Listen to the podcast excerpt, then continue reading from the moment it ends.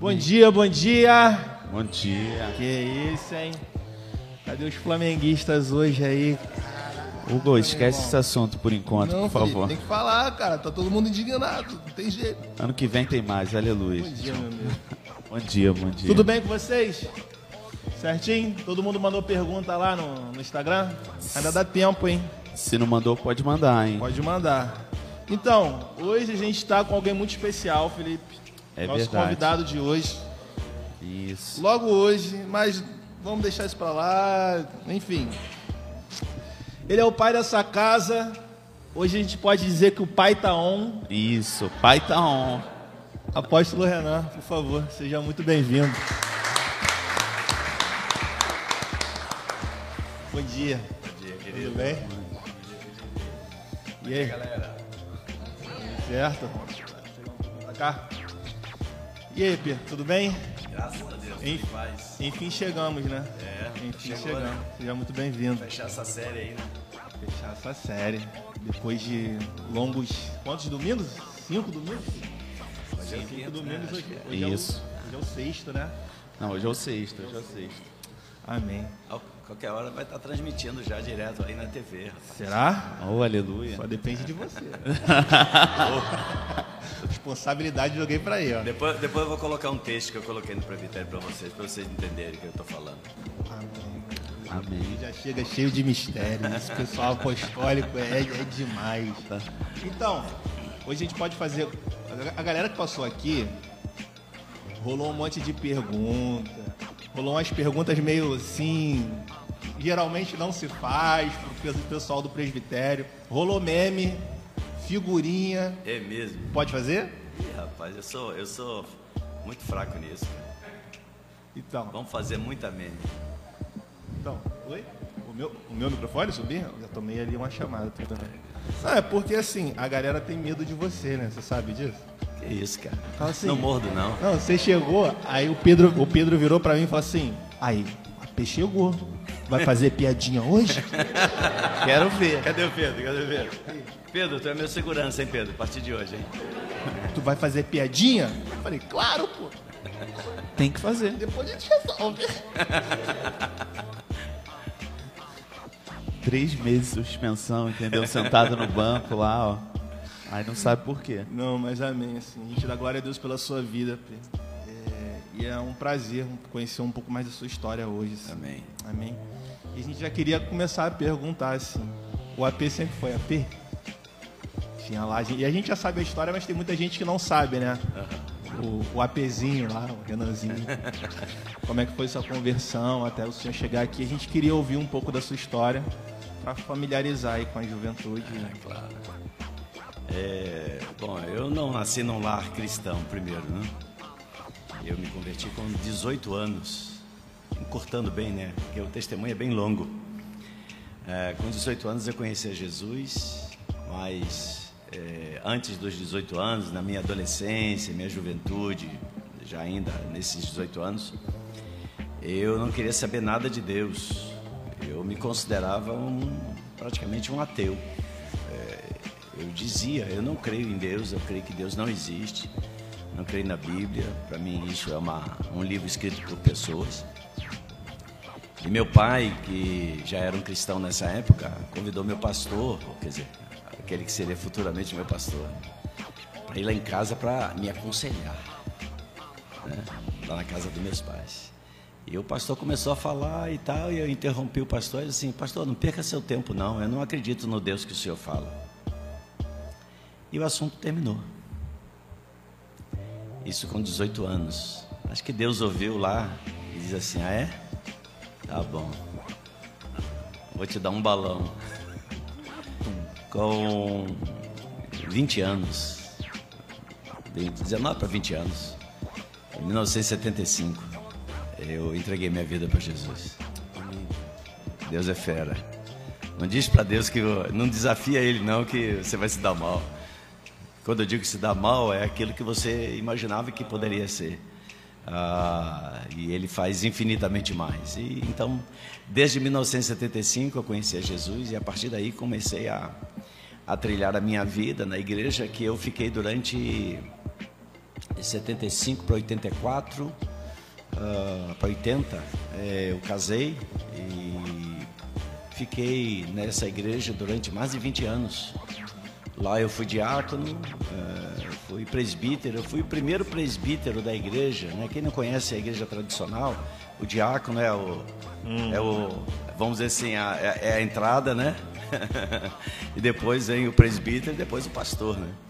E eu fui o primeiro presbítero, assim, de muitas igrejas, solteiro. Solteiro ainda. E depois, é, em 1992, quer dizer, 1989, eu fui para o seminário. Já tinha três crianças pequenas, né, meus três filhos. E fiz o curso de teologia de quatro anos. E em 1992 eu me formei né, no seminário e comecei a a pastorear a igreja congregacional aqui, é, que era exatamente nesse lugar. E mais tarde, enfim, a gente se desligou da igreja congregacional por causa da manifestação do Espírito, que era muito forte já naquele tempo. E nós nos tornamos então Ministério Terra Fértil. Ministério Terra Fértil. Só fechando aí, depois, em 2008, eu fui reconhecido como apóstolo. Mas quando começaram a falar comigo, olha, você é um apóstolo, você é um apóstolo, eu nem sabia o que era isso.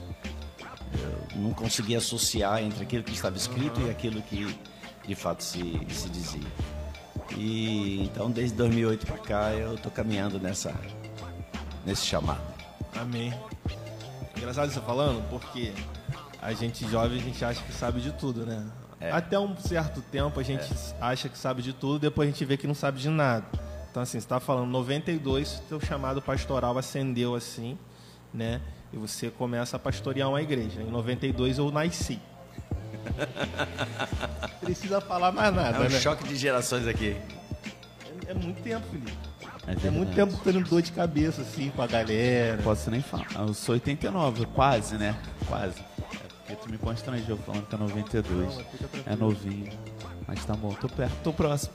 Pertinho, tô tá próximo. pertinho, mesma geração. Assistimos 30 ano que vem, tá? 30, 30 fevereiro. Ah, ah, que beleza. Não, mas amém. E, e, assim, teve essa transição pro apóstolo, né? Isso aí é interessante falar, porque ainda é um tema que, por incrível que pareça, as pessoas não conhecem muito. Eu queria que você falasse sobre isso, como foi isso daí. Eu acho muito interessante quando Paulo escreve as cartas às igrejas que ele é, plantou, que ele pastoreou de uma certa forma, ele tem uma forma de escrever, né? tem uma forma muito própria de Paulo escrever as cartas. Sim. E ele sempre começa com algo parecido com eu, Paulo, prisioneiro de Cristo, hum. ou uh, ele usa algum outro termo, mas ele geralmente ele usa separado para apóstolo pela graça do Senhor, pela misericórdia do Senhor, pela escolha do Senhor. E ele fala, ele entende, ele internaliza isso. Eu sou separado para apóstolo. E, e, como é que foi isso na sua vida? Assim, que momento foi isso? Como foi isso? Quantas pessoas chegaram? Quais foram essas pessoas que chegaram para falar assim, Renan, você é um apóstolo? Uhum, uhum. É, nós estávamos nos reunindo. Esse lugar que nós estamos aqui agora foi onde foi o segundo espaço físico da igreja, né? E esse foi um dos primeiros lugares onde pessoas que me conheciam, né, pastores, homens de Deus, é, falaram a respeito daquilo que eu é, pela primeira vez ouvi, né? Você é um apóstolo. E eu entendo o seguinte, quando você falou, né, o que é isso, ser apóstolo, né? Ah, aquilo que nós somos, nós reproduzimos. Aquilo que Jesus é, a igreja é. É impossível ser diferente. E a palavra mostra claramente que ele é o cabeça da igreja, e ele, como cabeça da igreja, desse corpo, ele é um apóstolo. Então é impossível que a igreja, que é ele, não seja ele, apostólica. Né? Então, apóstolos sempre existiram, né? porque Cristo sempre existiu. Mesmo no Antigo Testamento, ele já estava se manifestando, ele é eterno. E ali, eh, quando ele levantava homens como Moisés e tantos outros, né? eh, esses homens, né, claro, olhando numa visão bíblica, eram mais conhecidos como profetas, né, um grande profeta e tal, Moisés. Mas Moisés era um homem de liderança. Moisés era um apóstolo no Antigo Testamento, ainda não conhecido como isso. Não é a questão hoje se fixa muito no título, né? No título e no ranking, é, como se isso fosse o sentido de ser apóstolo. Apóstolo é o primeiro que serve, né? É aquele que de, demonstra, né? Jesus ele mostra isso claramente. Ele é o primeiro que serve. Ele não veio para ser servido, ele veio para servir. Então, se nós queremos viver uma igreja apostólica, uma igreja apostólica é uma igreja que serve. Serve a quem? A, mutuamente a si próprio, né? o corpo de Cristo, e serve à comunidade onde ela está. Isso é uma igreja apostólica. A igreja apostólica não é uma, não uma cadeira bonita, diferente para esse homem ou essa mulher sentar, uh, mas sim um chamado de entrega de serviço. Eu gostaria de resumir assim, porque se você me deixar falar aqui, meu amado, eu vou longe. Não, é. Eu. É porque eu conheço um pouco do testemunho, um pouquinho, né? E. Porque normalmente os adolescentes, jovens, ficam nessa questão de descobrir o chamado. Chamado, né? E assim, o senhor foi e falou assim: não, e eu me formei em 92? Não. 92 eu fui isso, consagrado. consagrado e tal. Mas como foi esse processo? Porque assim, eu acho que meio que ainda teve até uma luta com Deus, né?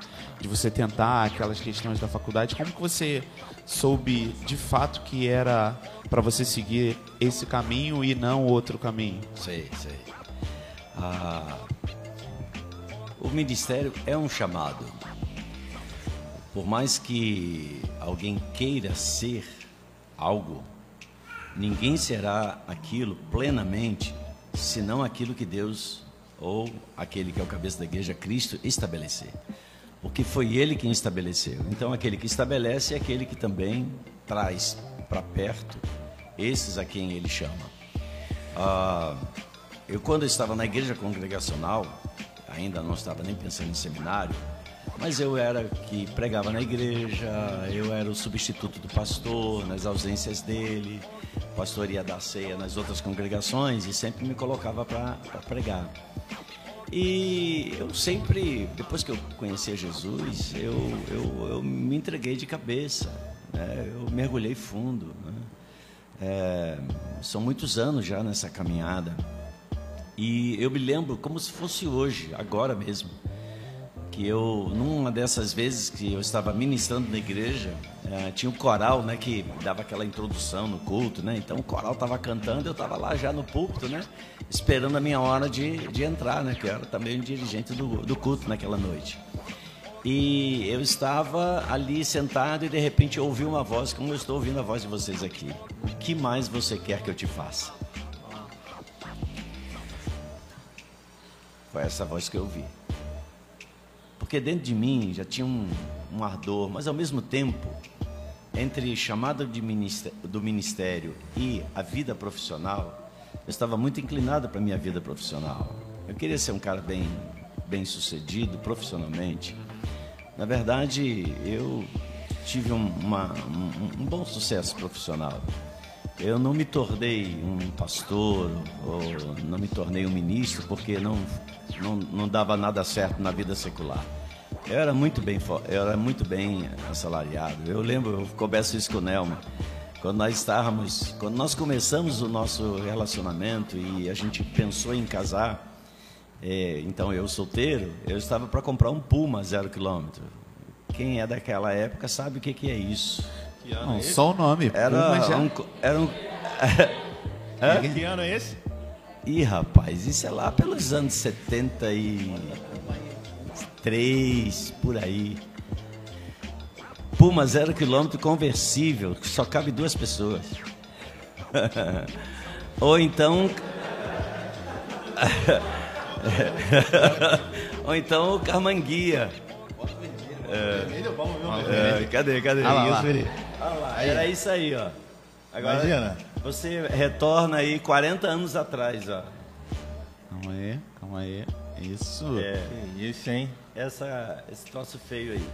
Cabelos ao vento. É, então, e na época tinha, tinha cabelo. Cabelos ao vento, Nelminha de Aíba do lado. Ó, então, ó, ó, com uma mão só aqui, ó. É, então, eu tinha um, um, um, um bom emprego, é, mas eu também aprendi a viver na dependência de Deus, né? porque você pode ser uma pessoa bem sucedida em todos os aspectos, vamos uhum. dizer assim, naquilo que mais hoje fala que é, por exemplo, o aspecto financeiro. Você pode ter um bom emprego, você pode ter uma, um, um bom salário, mas a sua dependência de Deus não é menor, pelo contrário. Amém. Tem que ser maior ainda para você não se deixar controlar e dominar por aquilo que, entre aspas, pode se tornar não uma prosperidade, mas um laço. É, então, o, o, chamado ministerial foi um, um, um ardor no peito, no coração para onde eu iria, onde eu seria pastor, isso não, não, não estava em questão. E, e então foi quando eu, ah, no ano de 1989, né, exatamente, eu conversei com meu pastor, claro, primeiro, primeiro conversei com Nelma. Como eu falei, eu tinha já os meus três filhos, eram pequenos, eu trabalhava aqui em Campo Grande, né, numa multinacional aqui em Campo Grande. E e eu terminava meu expediente e eu descia de trem novamente para a, o Central do Brasil. Que beleza. Saía de lá 11 horas da noite, correndo pelas ruas do centro para poder pegar o último trem é, naquele horário razoável, né? Porque senão depois era só meia-noite, uma hora da manhã. E chegava em casa às vezes uma hora da manhã, né? Almoçava, jantava lá, a comida que já estava pronta lá, porque todo mundo já estava dormindo. Eu só vi os meus filhos fim de semana. É. É, então, não, não é uma coisa assim, não é um glamour. Uhum. Não é um, um lugar fácil. Mas quando você tem chamado, você leva em paz. Amém. Os conflitos ficam do lado de fora. Amém. O coração tem paz. Eu estava falando ontem, o rapaz estava colocando isso no filme aqui, a gente estava falando sobre a vida pastoral, né? Uhum exatamente sobre essas dificuldades, né? Ah, é difícil. Então, assim, e, e, a chave que tem que virar na cabeça do, do, do líder da igreja, por exemplo, Sim. seja quem for. Então, tem um exemplo nosso. Por exemplo, no sábado, dia 11 de maio de 2019, ele estava fazendo meu casamento. Correto? Então, estava casando, Isabela e eu. Na quarta-feira, foi quarta? Você estava enterrando minha avó. É, foi. Cara, que loucura, assim. É. E, tem que virar essas chaves aí. aí é. Eu já ouvi pastor falar assim, não, eu enterrei alguém de dia e apresentei uma criança de noite. Sim, sim, sim. Então isso é bizarro, coisas que a gente não vê, como passa na cabeça, por exemplo, do senhor. Como por se exemplo. o pastor, o líder, não tivesse humanidade, né? Uhum. Mas ele tem.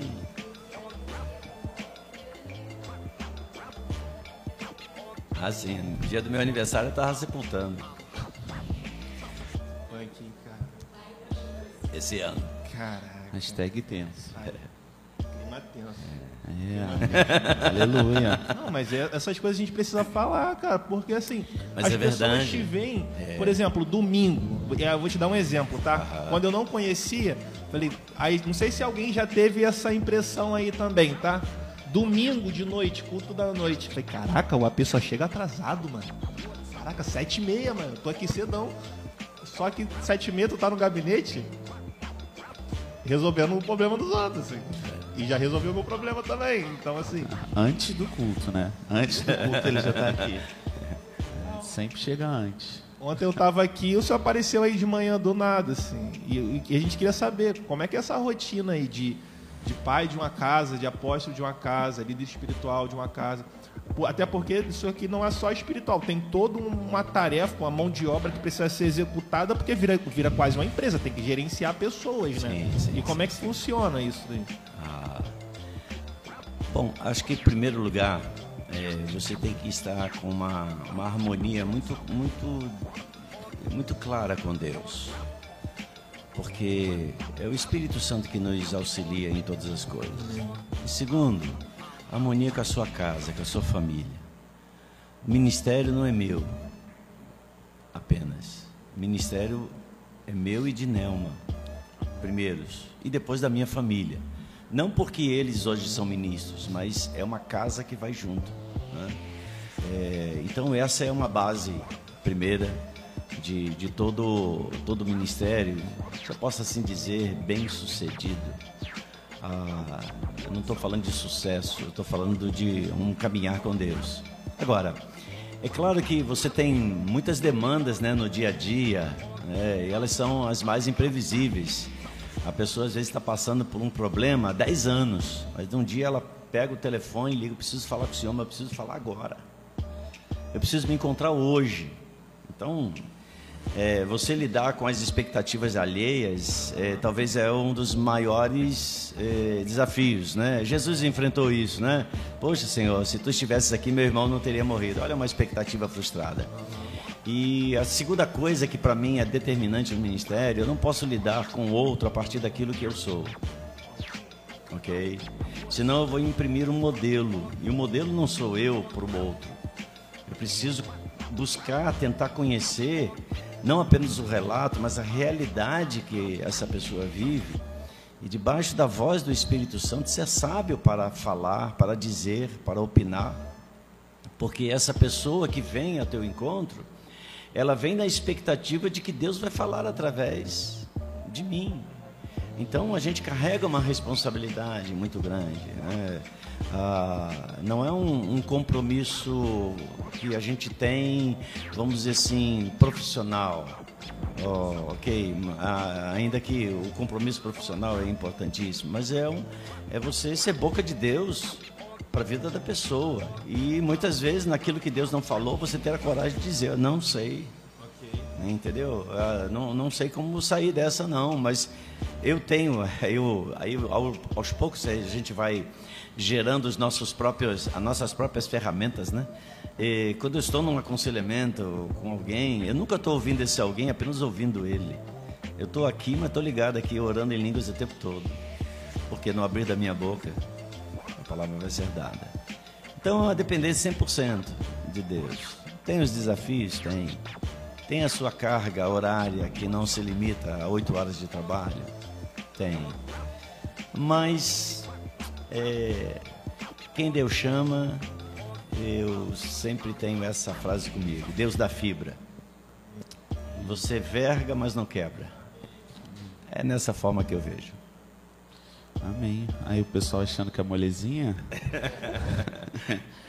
Quem sabe, assim, eu, eu vejo muita a minha esposa, né, por causa do, do pai dela, né? E ele fala assim, sempre conversa muito comigo e tal. Ele falou falando, Felipe, é que as pessoas querem um microfone, mas não sabe o bastidor que tem por trás.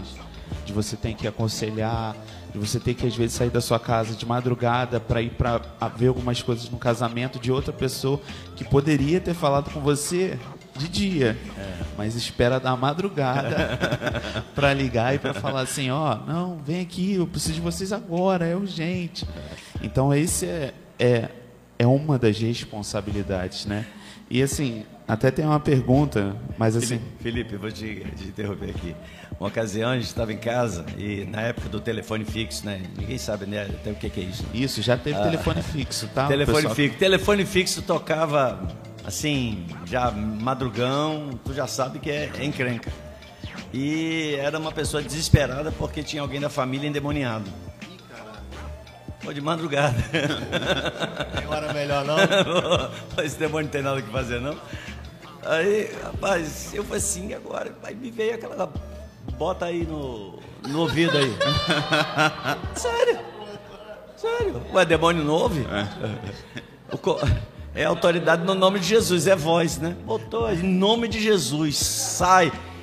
E aí, como é que tá? Ih, foi embora. Aí. Amém. Vamos dormir. sério, Mora pelo sério. telefone. Sério, no telefone, cara, de madrugada. Demônio. Não, o próximo dele, de repente, ele fala assim, ó, mandei um áudio no WhatsApp e o capeta saiu, tá ligado? Ué, Jesus não curava mandando as pessoas, pode ir. Vai pra casa, né? Vai pra casa. Ué, mesma coisa. Só atualizou. É a pergunta, Felipe, que eu fazer. Não, é verdade. Não, é que eu tô, é que eu tô, tô imaginando agora, assim, assim. Essa foi nova, né? Não, é porque para. É que pra mim é muito engraçado, mas tipo assim. É, em algum momento já foi um peso é, ser pastor ou apóstolo devido à cobrança, assim?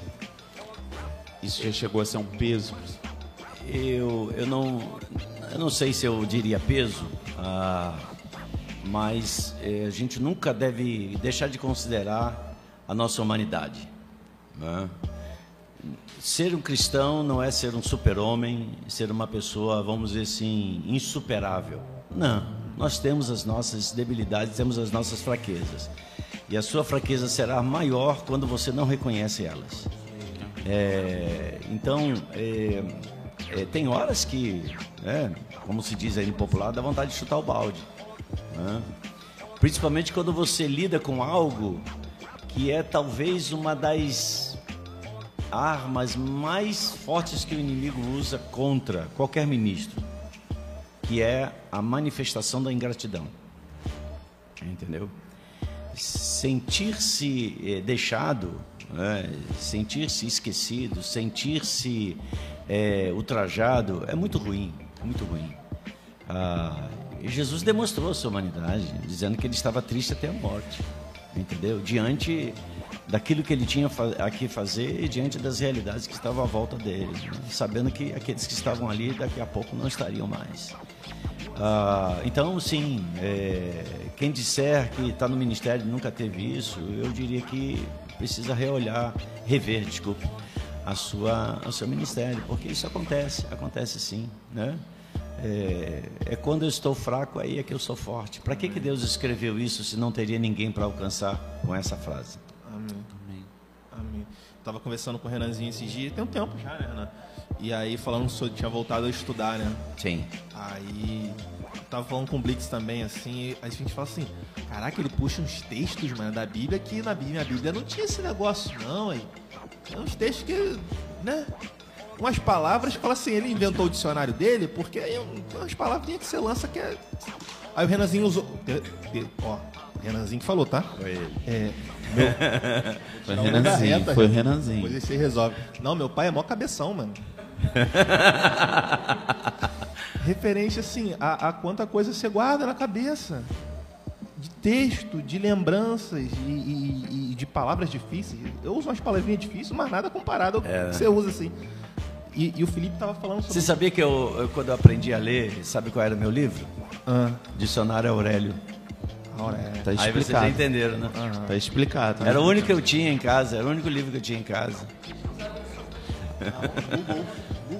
É um- Dicionário. Gente, Aurélio, é o você não sabe o Google. que é isso, não? Gente, é o Ô, Google onde Jesus. atualmente- Enciclopédia Barça, também não sabe, não? Eita, Jesus. Não, é Vamos tentar fazer uma contextualização, das né? palavras ficam lá no dicionário, tá? É. Pra você que nunca leu, mas tem lá, só botar no Google agora, né? Fica mais fácil. Sinônimo, sinônimo. Isso. Sinônimo. Tava falando, Felipe, da, das faculdades dele. Essa, essa pergunta aí que você tava preparando pra ele, como é que é? Ih, rapaz, das faculdades, é? É. E aí, quantas foram? Nesse aspecto, não se, não se tornem meus imitadores. Ah, vamos lá. Por ordem, por ordem? Será que eu consigo lembrar? Sei, vamos lá. Eu consigo. A primeira faculdade que eu fiz foi física. Ah, eu sempre gostei de matemática. Ah, eu, eu faço contas, como o pessoal diz, né? O pessoal mais antigo, da- pela cabeça, né? De cabeça. Pessoal, até 30% de 72. O cara fica doido, não sabe. Eu já fiz aqui, já tem a resposta. Ah, e aí eu fui fazer física, porque eu gostava dessa coisa da, da transformação dos elementos e tal. E foi na época que eu estava, é, ainda era solteiro, mas estava, já estava noivo, né? Ia casar. E aí o que, que aconteceu? Eu casei né? e trancou, ficou preso, amarrado e nunca mais voltou. E eu tinha feito uns três anos de física, faltava um ano só. E eu não completei. Ah, três anos de física. Depois, passado algum tempo, não, vou voltar, vou voltar a estudar, vou voltar a estudar. Aí eu fui me matriculei em engenharia, né? Porque física, matemática, né? matemática engenharia, eu gostava disso, trabalhava em empresas no ramo de engenharia. É, eu era supervisor de planejamento de uma empresa.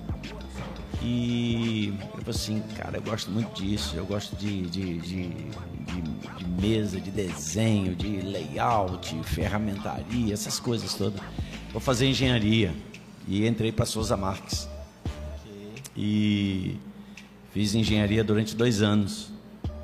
Eu sei lá o que aconteceu, eu também não fui, não fui à frente. Passado algum tempo, vamos, vou voltar, vou voltar, vou fazer administração. Gente, pega leve, hein? Vou fazer, já que mandou. A, a, a, a gente tem, tem, que falar a verdade, estou falando a verdade. Já, já perderam a conta aí? Não, né? Eu ia fazer uma piadinha é. com a administração, mas deixa pra lá. É. Não, não, deixa pra lá. Aí fui fazer administração lá no centro do Rio de Janeiro. Ah, fiz um ano. Não aguentei a, a barra de ir e voltar, ah. não dava mais. Aí larguei. E finalmente meti a cara em psicologia, que aí já estava pastoreando. Uhum. Eu achei que a psicologia ia me ajudar. Okay. Né? Ah, mas eu lembro, eu estava na, eu estava na igreja congregacional, acho que sim. Ou não, eu estava aqui já na, na Terra Festa, não lembro agora. E aí, é, você quando começa a fazer psicologia, parece que tudo é só mente, mente, né? Tal. Capacidade de olhava, as pessoas falavam o que, que ela quer dizer com aquilo que ela disse e tal.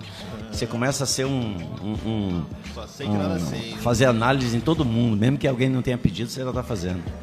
Arroba Cíntia. a Cíntia tá ali, ó. A Cíntia tá, tá ela. Ih, cara. Não, esse dia, rapidamente, tá a gente estava na reunião, tem tempo isso. Aí Cíntia tava na reunião, não sei se tu vai lembrar. Aí alguém virou pra Cíntia, começou a falar, falar, se expor. Aí olhou pra Cíntia, gelou. Aí virou pra Cintia e falou assim: Cintia, você tá me analisando? Aí a Cintia virou e falou assim: a voz da Cintia: Não, você não tá me pagando.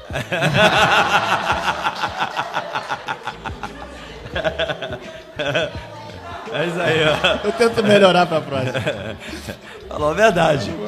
E eu fiz três anos e meio de psicologia. Já estava fazendo já o. o é, é, desculpe, é sétimo período, três anos e meio. É, sétimo período. Eu já estava fazendo, inclusive, atendimento, né, no, no chamado atendimento supervisionado, né? É, e hum, parei. Oi.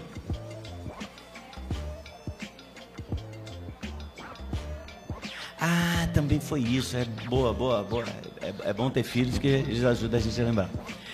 É, a Neise estava fazendo a faculdade e aí eu eu, queria, eu tinha que pagar a faculdade, precisava pagar a faculdade da Nise, eu pagava a minha também. Aí eu falei assim, bom, entre eu e ela, eu, isso também foi um dos motivos pelo qual eu interrompi, né? Tipo, vou parar um pouquinho e tal, até ajeitar as coisas. Nesse período já não estava mais trabalhando secularmente, como se diz, já estava só integral na, na, na igreja. E aí passei a pagar a faculdade da Neise, né? Então essa foi uma das razões. E acho que fechei, né? Fechei o leque, né? Física e teologia, né? Fiz a teologia, que foi a primeira, e a segunda, aliás, né? Primeiro foi a física. E depois, é, agora, no, em, durante esse período da pandemia, resolvi, resolvi fazer uma, uma pós em educação.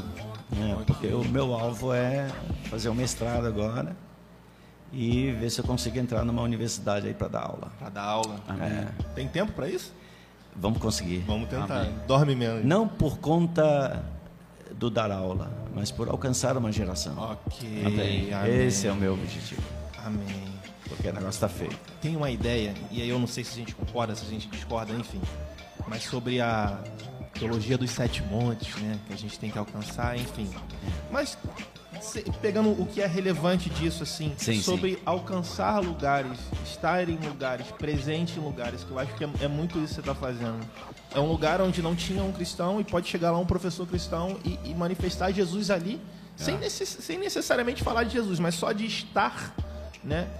E, e, eu acho que vale para todo mundo aqui, é. cara. Estude, é, é, finalize suas faculdades, alcance lugares e, e, seja um representante. A Bíblia fala sobre um dispenseiro né, de Jesus em determinado lugar. E, e amém por isso. Mas uma, uma dúvida minha, pergunta minha aqui, se eu pudesse mandar lá na caixinha, era minha, assim. Cara, como que é o devocional do AP? Porque cada um tem que ser o devocional aqui. Uma galera faz de noite, uma galera faz de manhã, uma galera faz de madrugada. Como é que é o do AP, assim? Como é que é teu devocional? Tu lê um livro? Tu, tu ora? O que, que você faz? Quantas tu bota uma horas? música? Tu deita no chão? Tem uma galera que deita no chão fica lá. Sei lá, é, manda um zen. Como é que é isso, esse negócio? É, você lembra daquele momento que Jesus fala para Josué: é, medita na minha palavra de dia e de noite, para que você seja bem sucedido em tudo que você vier a fazer. Ah, eu entendo que é, o separar um tempo para meditar, para ler a palavra, isso é muito importante. Ah, mas eu também entendo que por mais que você construa a sua disciplina e realmente isso não tem uma regra, né? Ah, mas sim, acho que você tem que ter um, um, um olhar de uma necessidade de estar meditando. A, a, a instrução bíblica é medita. Jesus, quando disse examina as minhas palavras, examina as escrituras, porque elas falam a respeito de mim, ou seja, não é apenas uma leitura marcando um ponto dizendo, ok, já li a Bíblia. Mas é esse examinar que eu diria que é uma, um- uma palavra sinônima para meditar. É cavar. É o ato de fazer uma, quase que uma, uma, uma autópsia, se a gente pode assim dizer. É um ir mais a fundo. É, e isso eu, eu tenho como, como hábito estar todo o tempo meditando. Qualquer coisa que está acontecendo diante de mim, de repente eu conecto uma realidade que envolve as escrituras. E nisso eu medito. Né? Por exemplo, né, uma nova aqui para a galera aqui. É, não vou dizer que vocês devem seguir meu exemplo, mas tá aí a postura, tá aí a colocação. Né? Eu estou com 66 anos e eu, eu comprei uma moto. né? Eu não sei pilotar, Tamo Muito indo bom. bem, vamos lá. Muito bom. Black... Não, não manda Black Brother. Ah, eu Tá comprei uma moto. comprar. É, eu não sei pilotar. É, eu nunca é, pilotei uma moto, mesmo não tenho habilitação, estou tirando a minha habilitação. Comprei a moto, a moto está na garagem. Comprei uma moto de 950 cilindradas. Que isso? Outro nível. Será que tem peruca boa que fixa que dá pra. Tô pensando se era melhor voltar e comprar um Puma, mas vamos lá. o Puma tem quatro rodas, né? É, e bom, aí eu, ontem não foi, foi quando Renan? Ah, bom, info. Nessa semana eu chamei o Miguel, né? O Adilson Miguel, que também está com uma moto. A gente está formando aqui um, um motoclube. Não sei se vocês sabem, né? Não se vocês sabem. Já tem duas, tem mais um terceiro candidato. Eu já soube que tem alguém aqui na mesa. Deixa pra lá. Eu vou, vou em frente. Aí eu falei assim, ô, ô Miguel, vamos dar a volta, cara. Então, só que ele ia pilotando eu em cima, né? Na, na, na garupa. Ah, e eu falei assim, cara, me diz aí o que, que eu tenho que fazer, cara, que eu não, não sei nem me portar em cima de uma moto. Ele falou assim, olha só, você tem que vir comigo. Se eu deito, você deita. E- Entendeu? Eu falei assim, eu entendi aqui, mas como é que isso aqui responde? E- porque uma vez só, uma vez só, eu, eu andei de garupa numa moto. A primeira curva que o cara fez, ele deitou. Quando ele deitou pra cá, eu virei pra cá, né?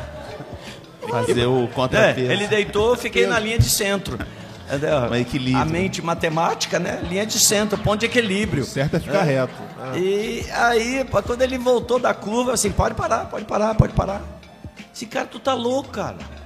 Eu não, não- isso, né, como é que tu faz isso? Eu disse, ah, mas pensei que tu já sabia. Primeiro que quando era um colega de trabalho, quando eu entrei, quando eu sentei na moto, na, na, na garupa, sentei e botei a mão na, na, na dele e falei, "Ô!"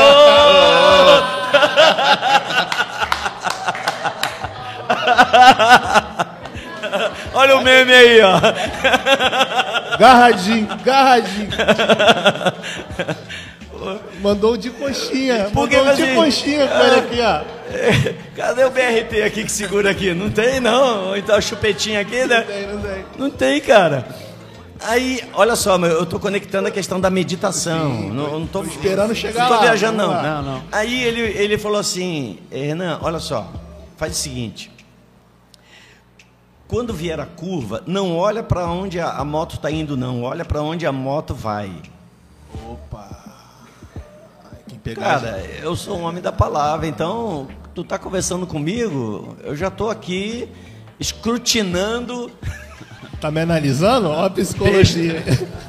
Aí assim: olha para onde você vai. Se você olhar para onde a moto está em primeiro lugar indo, a moto não vai para o lugar certo. Eu falei assim: como é que é o negócio? Mas vamos lá, ele tem mais experiência que eu. Ok. Logo quando ele saiu da moto, meu Deus do céu, eu falei assim: meu Jesus, o que, que eu fiz, meu? Aí ele, pá, olha, olha, olha lá, vem a curva, olha para a curva, Renan. Ah, aí eu olhei para quando eu olhei para a curva, meu corpo ok. Pá, eu falei assim, caramba, que troço molinho. Aí eu virei, depois cheguei em casa, né? Mandei uma mensagem para a família, né, pessoal? Como é que foi? Como é que foi? Tava assim, interessante, né? A palavra de Deus diz que os olhos é a janela do corpo. Janela da alma. Então, para onde você vê, para onde você olha, teu corpo vai. Então, você, dentro da, dos sentidos mais vivos do ser humano, você é a sua visão. O que você vê é o que você segue. E eu disse assim, até fisicamente, biologicamente isso funciona. Eu olhava e meu corpo, ele deitava e eu. No início eu estava agarrado ali naquele. Tem uns ferrinhos aqui de um baú do lado. Eu falei assim, acho que esses ferrinhos vai tudo ficar amassado de tanta força que eu fazia. E aos poucos, daqui a pouco eu estava assim, ó, ali atrás. Então o que eu quero dizer? A, a meditação nas escrituras, claro, você fazer um plano de leitura, né? Ela está fazendo um plano de leitura, muito legal, anual. Em 2022 ela vai fazer isso com a igreja. É, de leitura de toda a Bíblia em um ano. Eu acho isso excelente. Eu já li a Bíblia várias vezes. Ah, eu acho importante você ter esse plano sistemático de leitura das Escrituras. Mas eu, eu, eu, minha prática devocional é essa meditação constante nos textos. E tem hora que eu vou, peraí, peraí, peraí isso aqui.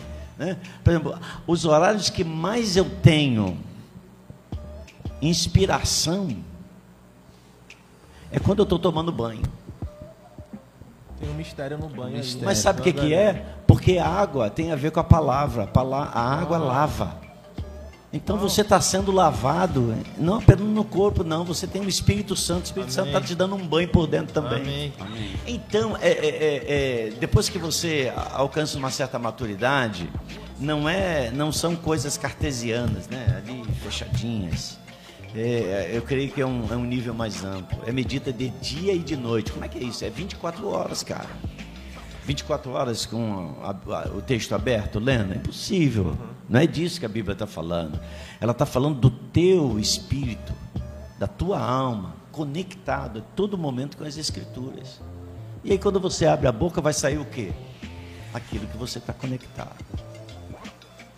Respondi. E até a musiquinha. A boca fala que o coração tá cheio. Tá cheio. É, que- isso, aí. É essa aí das criancinhas, né? Não, então, é porque veio até uma pergunta nesse sentido. Esti- Estiquei muito a resposta? Não, Não, não, me ajuda aí. ótimo, tá. Não, é porque também viria uma, uma segunda pergunta, né? Pra, nesse sentido de como assim você consegue ser várias ministrações para vários domingos, né? E às vezes assim, era até domingo de manhã, né? A gente teve uma época domingo de manhã e domingo à noite. E tinha dia que era diferente, entendeu? Era mais ou menos assim, cara, não, ele, ou ele usou outro texto. Esse texto a gente vinha assim de manhã, né? E à, e à noite. Então como que é todo domingo você ter uma palavra? Ah, primeiro, eu, eu sou uma pessoa de livros. Livros. Eu leio muito. Eu leio muito. Ah, eu gosto de ler. Ah, eu aprendi a amar a ler. A minha alfabetização foi lendo um livro, um história e quadrinho, Pingo de Gente. Não sei nem se existe isso, mas. Ah, e eu tenho sempre livros ao meu redor. Né? Agora mesmo meu livro é Relacionamento de Aliança. Esse é o livro da minha cabeceira. Eixa. É, do Acha, é, exato. É, esse é o livro que eu tenho mais meditado. E gosto de ler muito sobre também, sobre escatologia, sobre o fim dos tempos. Então, ah, você está lendo uma coisa, de repente você vem e algo do Espírito, não talvez relacionado àquele tema que você está lendo, mas algo que te linka em um outro tema. De, de algo que você vê que Deus está te falando de uma forma claramente, né? É, hoje eu vou ministrar, né? mas quando eu não, eu não, como eu posso dizer assim, eu, sim, eu tenho esboço, isso é uma, é uma, é uma prática que uhum. eu tenho, acho que é por causa do meu temperamento mesmo, eu escrevo, okay. eu registro, quer dizer, digito, né? É, mas, é, por exemplo, eu, eu vou pregar é, logo mais, mas eu já estou meditando nessa palavra já tem aí talvez quatro, cinco, seis dias dentro dessa semana, né? Falando sobre, sobre serviço, né? sobre servir a geração.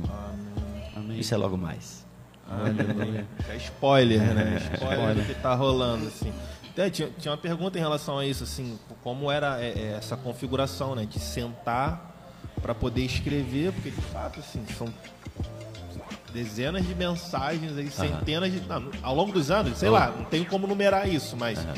É, são muitas mensagens, um vocabulário muito vasto. E tenho todas elas registradas. Ah, tem um estoque aí. Então, aí, o que acontece? Um tempo atrás, alguém virou para mim e falou assim: Caraca, o iPad do AP, maneiro. Aí eu falei assim: Então, eu só queria só os, os esboços ali. A gente cava aqui, né, Felipe? Vai que eu recebo um e-mail aí. Você sabia uma coisa? É, eu já tentei algumas vezes e, e não funciona. Eu vou falar o quê? É, todos nós queremos uma zona de conforto. Isso não tem, não tem ninguém. Se alguém disser, não, comigo não é assim, é, é verdadeiro. É, impulsionalmente, impulsionadamente você vai para esse lugar. E às vezes, por exemplo, eu estou pregando aqui, logo mais, Digamos que eu vá pregar domingo que vem lá na, na igreja Paz e Amor com Cristo. Aí, sei lá, passei a semana meio pegada e tal, não parei, assim, pô, vou pregar aquela mensagem que foi boa. Ok. Rapaz, Dá errado. negócio sai. Sai enviesado, não, não é igual, sabe? Onde é que Jesus nasceu? Qual a cidade que ele nasceu? Belém. Né? Sabe o que quer dizer Belém? Casa do pão. pão. Casa do pão. Na casa do pão não tinha pão. Uhum. A igreja é a casa do pão. Então, o pão que desceu do céu. Então, uh, a gente precisa. Eu gosto de comer pão dormido. Alguém sabe o que é isso? Sabe? É pão do dia anterior, viu, gente? É, às vezes, dois dias. É, eu gosto, eu gosto. Pô, sou apaixonado por isso, cara. Não, você tem uns gostos. eu tenho hábitos simples. Peculiar. Eu tenho hábitos simples. Eu não dá assim exótico. Em né? berço esplêndido, não. É. Só o Brasil. É, eu tenho hábitos simples, então. Mas gosto de picanha também, claro. A picanha e que não seja pão. maturata. A picanha do pão. É. é eu gosto de pão. Então, é, é, a, a igreja é a casa do pão. Mas de uma forma geral, todo mundo gosta de pão fresco, pão quentinho, feito na hora, né? Então eu acho que para mim essa é um, é um, é um, é uma constante é, é, alvo é, a ser alcançado. É ter pão fresco sempre. A porção do Entendeu? Dia, né? Agora que você estava falando do esboço, né? Se eu der meu esboço para você, você não vai pregar. Okay. Sabe por que, que okay, você não vai pregar? Okay, okay. Porque ali não está tudo aquilo que eu falei. mas sim aquilo que linkava, ou que linkou para aquilo que eu falei anteriormente. É, enfim, é, isso é, é, cada, cada pregador tem a sua forma de. Tem uns que escrevem quase que faz a leitura no teleprompter, né? Ah, é, mas eu escrevo assim pontos que para mim eles vão linkando uma sequência. E aí já tem na cabeça, sim, só, sim, sim, sim, ou sim, recebe sim, ali é, na hora é, também alguma coisa e eu guardo porque eu não vou jogar fora o meu tempo de trabalho, mas é, às vezes eu recorro novamente àquele, àquele, àquele esboço e eu, se eu não tiver um auxílio de uma gravação, eu não vou lembrar necessariamente o que eu falei ali, porque nem tudo está escrito. Vamos fazer um intervalo? Isso, um A intervalinho. gente vai fazer um intervalo e aí dá tempo você. 10 minutinhos, hein, galera? Dá tempo você mandar as perguntas lá para segundo tempo a gente Se você, se você ainda não mandou, mande a sua pergunta. 11 e 8, por favor, em todos em sala. Não, não, não, foi não. Amém. Vamos voltar? Vamos. Eu já vou voltar. Opa! aleluia. Aê, ó! É pra glorificar de pé, igreja. Aleluia. Aí. Avivamento chegou nessa sala. Para quem, Avivamento não, chegou à mesa. pra quem não tá vendo, Outro rabanada. nível. Rabanada. A Isabela chegou igual o Quem quer ninja. rir? Tem que partir a Quem rabanada. quer rir, Ó, tem ó, que ó, fazer ó, rir. ó.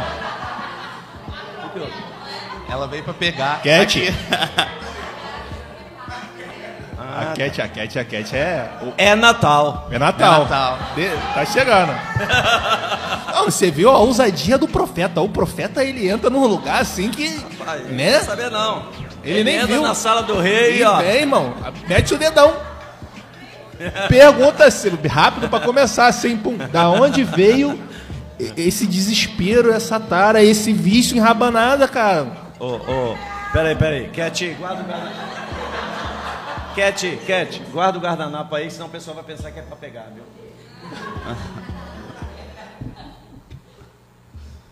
Esqueceu. Esqueceu. Agora o silêncio, rei. Não, é a pergunta é assim. Não, acabou, né? Da onde Mas veio eu- essa, essa, Desde essa- criança eu gosto? gosto desse negócio, cara. E, e para mim é o dia seguinte, cara. A rabanada hoje. Oi, Dudu, cara. Ah, é pra partilhar, Cat? Come, come, aí, Apê. Come aí, Apê. Come aí, Apê. Depois de conversa. Não, não, não, não. É, mas depois pode, pode ter certeza. Você pega metade, metade para você, o resto para mim. Mas desde criança eu gosto disso, cara. E no dia seguinte, então, que ela fica molhadinha. Ih, É muito bom. esse geladinho. açúcar, esse açúcar aqui é, é sem açúcar, né? É, entendeu? É, é uma rabanada light, tight. Não, ela não engorda, não. Não, ela não. Não? Quem engorda é você, mas tudo bem. Aí, piadinha de tio legal, assim. tu é o cara do pavê ou pra comer, certamente. Tô aprendendo com a minha esposa, ela, minha Nossa. esposa Roger. Brinco com essas piadas assim boas, entendeu? Nossa. Me perdi, não sei nem pra onde eu vou. É, não, chegou uma pergunta aqui, aqui, que é o seguinte. Como é que é lidar, né, como é que dividiu aí entre pastorear uma igreja e, e a família, né? Porque são três filhos. E agora são quantos netos? Dois, quatro, Cinco. cinco netos. E como é que encaixa ali? E aí tá pastoreando a igreja, mas os teus filhos são membros dessa igreja, mas ao mesmo tempo são teus filhos, é na hora da bagunça, na hora da correção, a cabeça dá um nó, né? Ah, acho que eu começo falando, olhando assim bem pelo natural, né? Primeiro vem a família, depois a igreja. Ah, a família não acontece de repente, é um processo. Né? Se conhecem, casam e tal, depois de um ano, dois anos, sei lá, cada um no seu, seu tempo, tem os filhos, os filhos crescem, bom, aí surge a igreja. A igreja também é um processo. Então, eh, eu digo que eh, nós temos uma, uma capacidade muito grande de adaptação, ser humano, ser humano. Ah, no sentido de você saber lidar com as duas coisas, né, com os dois ambientes. É claro que eu, eu sou um, um eu sou um homem de casa, eu sou um homem de família. Eu gosto de estar em família, eu gosto de estar junto com meus filhos, com meus netos. Eu gosto de sair junto com o Nelma. Né? Eu falei assim, Nelma, você imaginou essa moto, a gente pegando, a gente, ó, vamos para Paraty, nós dois, né? Já comprei capacete, jaqueta e tal, estamos equipados. Quando chegar aqui, você não vai entrar, não vai, não vai, não vai descobrir que sou eu. É, então eu, eu gosto de estar junto. Né? Então, igreja para mim, não, na minha experiência pessoal, é, não, não é um, um trabalho, é um serviço. Né? Assim como eu sirvo a minha família, eu sirvo a igreja. Né? Mas tudo na sua modulação correta. Né? Eu sei, infelizmente, né? talvez isso não trato mais eh, de anos anteriores, né? Muitos pastores perderam a sua família porque não souberam lidar com esse princípio de, é, de ser primeiro. É, quem nasceu primeiro foi a família, não foi a igreja. A igreja veio depois da família. A igreja é uma grande família. Uhum. Ah, e com a graça de Deus, com a sabedoria de Deus, com renúncia, porque ministério é renúncia, não tem como. Ah, é, é, diferente. Mas se hoje alguém tivesse assim, olha, você a partir de hoje não, não, não, eu não pastoreio mais, eu vou ficar só com a minha família. Vou sentir falta de estar pastoreando? Claro que sim, eu estou fazendo isso há quase 40 anos. É, mas é, vai ser algo que vai criar um buraco, um vazio dentro de mim? Também não. Uhum. Porque eu tenho a minha família. Amém. Entendeu? Eu tenho um lugar que é um porto seguro e a família. E como igreja, também nós nos sentimos família, nós nos pertencemos, né? Por isso que a gente sente falta um do outro. Então, eu não tenho nenhum mistério nisso aí. Eu, eu acho que eu consigo levar bem esse aspecto, né? É, Para mim é tranquilo. Amém, cara. É uma extensão, né? Sim. Extensão. Sim. sim. Tem pergunta aí? Tem, tem pergunta. E como o seu relacionamento com os filhos depois de casado? Depois deles, né? É, sim. Ah, eu vou acrescentar um pouco essa pergunta depois que eles tiveram filhos. Isso, agora. É. Porque é, eu sempre fui apaixonado por criança. É, eu lembro-me que eu, era, eu tinha 10 anos de idade e eu fiquei, minha tia, eu, eu fui criado pela minha avó até os sete anos de idade, porque na minha casa eram seis irmãos comigo e não tinha condições financeiras, né, para sustentar todos os filhos. Então minha avó me pegou, é, mãe da minha mãe, e me levou para para casa dela. Eu fiquei até os 10 anos de idade. E eu lembro que um, um certo dia, só como uma fixação dessa relação com com criança, minha tia falou assim, olha, toma conta aqui de Indiara era a filha dela. Eu tinha talvez uns seis meses. E não sai daqui, viu? Até eu voltar. Ela saiu de manhã, só voltou no final da tarde. E onde eu estava? No mesmo lugar. né? E eu sempre gostei de criança. E, por incrível que pareça, as crianças também gostam de mim. Então, eu sou muito, eu gosto muito de, de netos, eu gosto de estar junto com eles. Então, nosso relacionamento como família é um relacionamento assim bem, bem tranquilo, uhum. entendeu? Quando a gente tem que fazer alguma DR, a gente faz, mas é tudo também na paz. A gente nunca teve nenhum problema de, de, de estar junto, nenhum problema de, de afastamento. Não tivemos nem temos motivos e nem haveremos de ter. Ah, estamos sempre juntos. Hoje mesmo a gente vai sair daqui e vai estar junto, mesmo depois da derrota do Flamengo a gente vai estar junto, né? Comendo junto. E sempre foi assim. Para mim é tranquilo. Falando em Flamengo, eu não ia falar não, Felipe. Ah, não, não. Eu não ia falar, mas ele tocou no assunto. A gente vê um homem muito né, formal, muito bem trajado, muito bem vestido, fala Quem? muito bonito. Mas quando coloca a camisa do Flamengo, é a favela desce. Ah, legal. Ah, desce um vídeo aí do, do Maracanã. Eu vim de lá, né? Manda pra mim aquele vídeo. o vídeo do Maracanã, Renan. Arruma aí, dá, dá, dá um jeito aí, Renan. Manda esse vídeo aí. Enquanto não chega o vídeo, tem esse daqui, ano passado, título do Brasileirão. Olha isso aqui, ó. Que isso, mano. Olha bem no meio, ó. Olha o velhinho ali, ó, de boné, ó.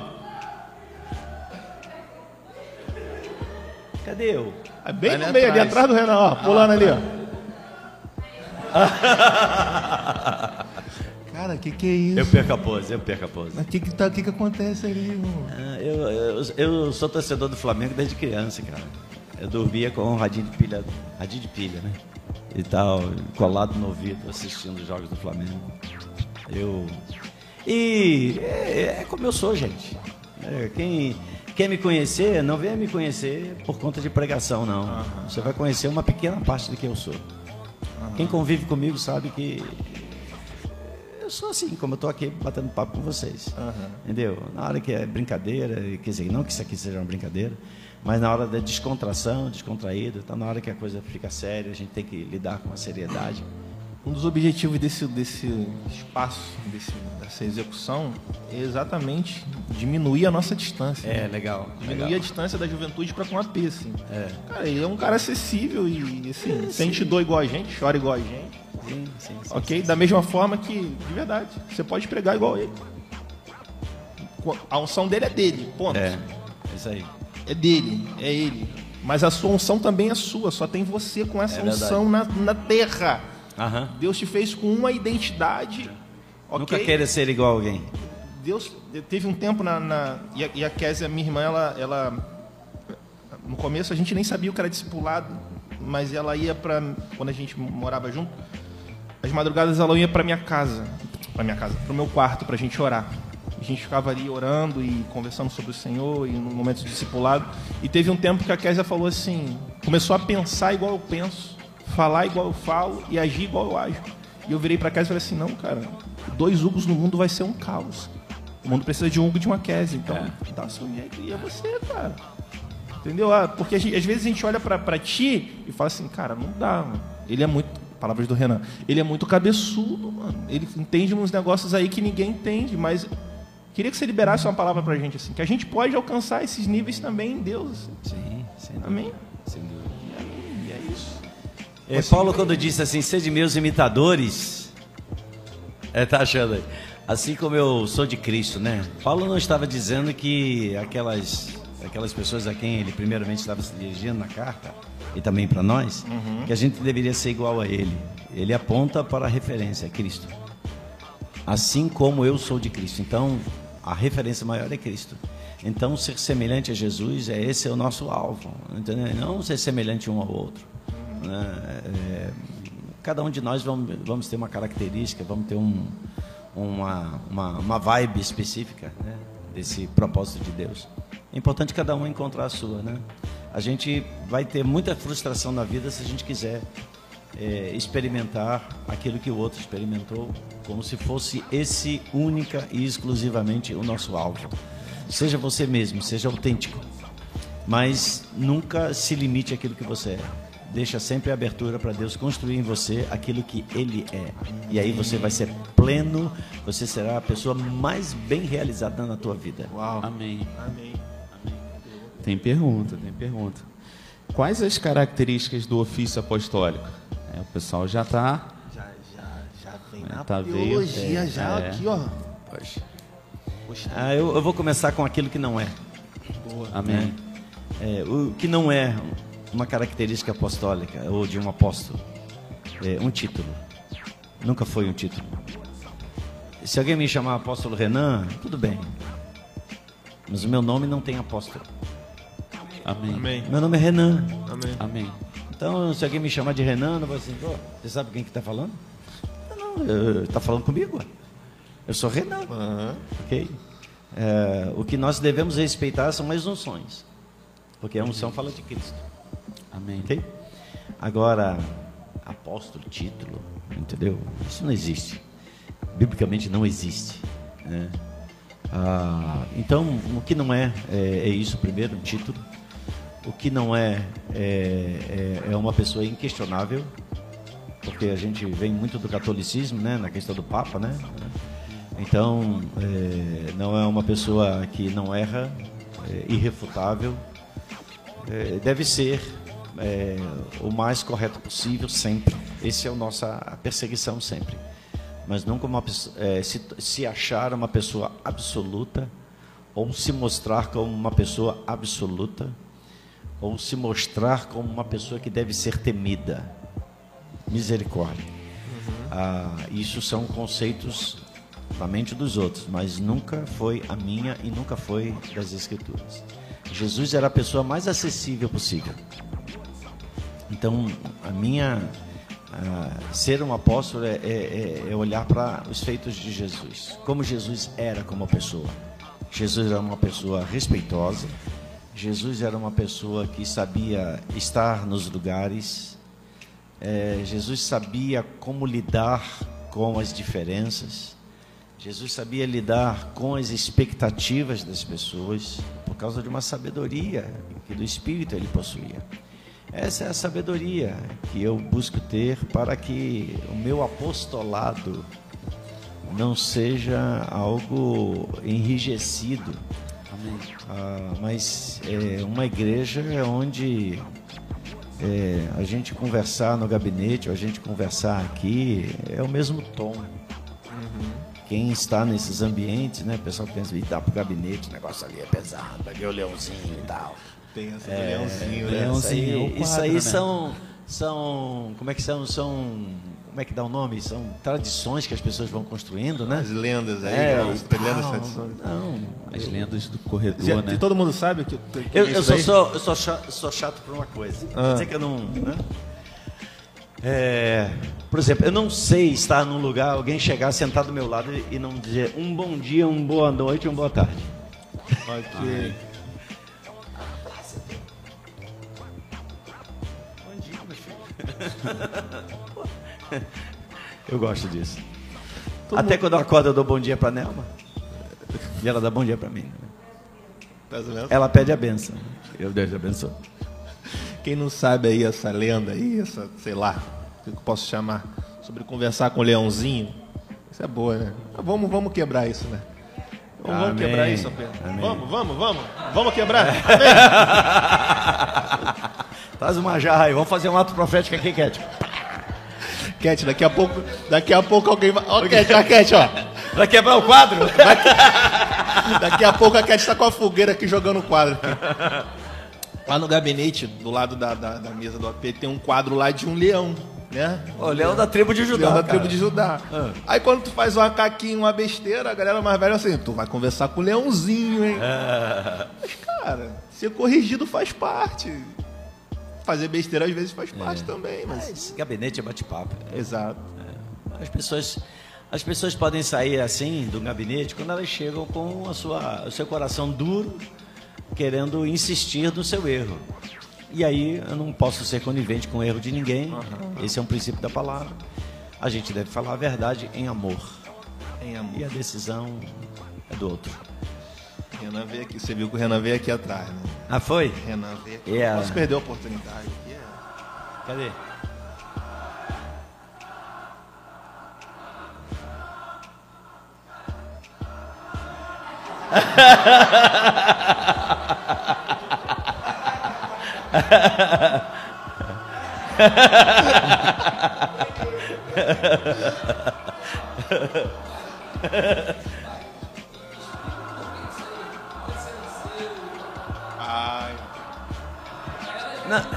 gente, é, é, eu nasci na favela, primeiro, né? Então não está falando de algo que é diferente de mim, da minha origem, não. Eu nasci na favela, no, no, no complexo do Alemão.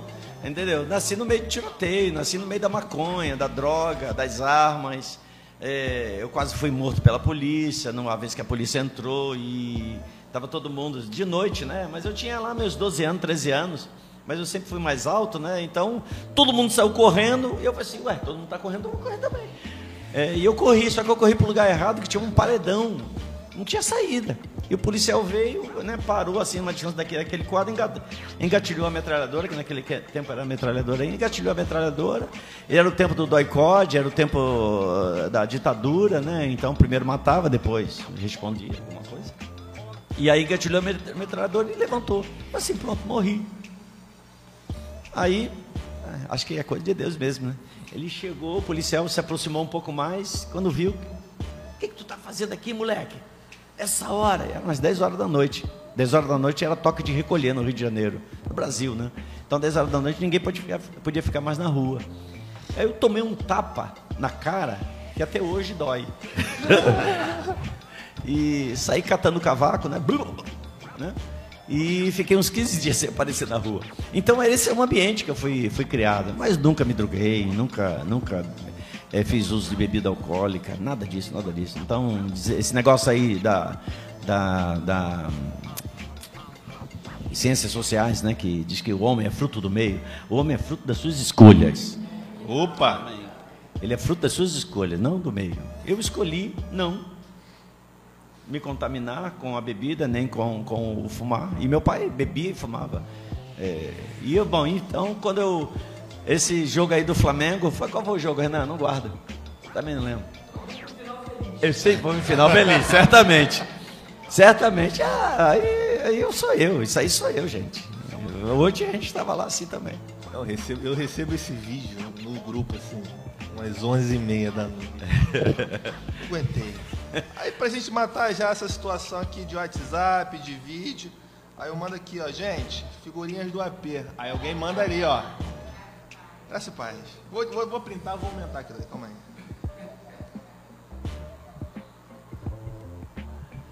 Demora, hein? Já vou expor quem foi, hein? Ih, olha lá. O negócio até caiu. O que aconteceu aí? Caiu o sinal, cara. Caiu o sinal. E... Graças pai. Tá adicionado lá. é? Tá adicionado. Tá no grupo da juventude. Já tá no né? grupo lá da juventude. Mas é, esse aí foi o único meme que tu achou pra mim? Gente, o Nossa. pessoal tá fraco de meme. Vocês estão com medo do AP? Enche esse grupo de meme cara. Eu sou, eu sou imemível? Imemível? imemível? Tem da pós Lanel, mano? Não, não, mas aí é quando o Nemo sentar aqui. É, cara. É outro dia. É outro dia. O Renanzinho escapou, mas não vai escapar de novo, não. Toma aí, ó. Não, já vou botar no meio, Renan. Vou botar aqui. Calma aí, calma aí. Calma aí. Tem mais não, cara. Esse perfil aí sou eu, sou eu não.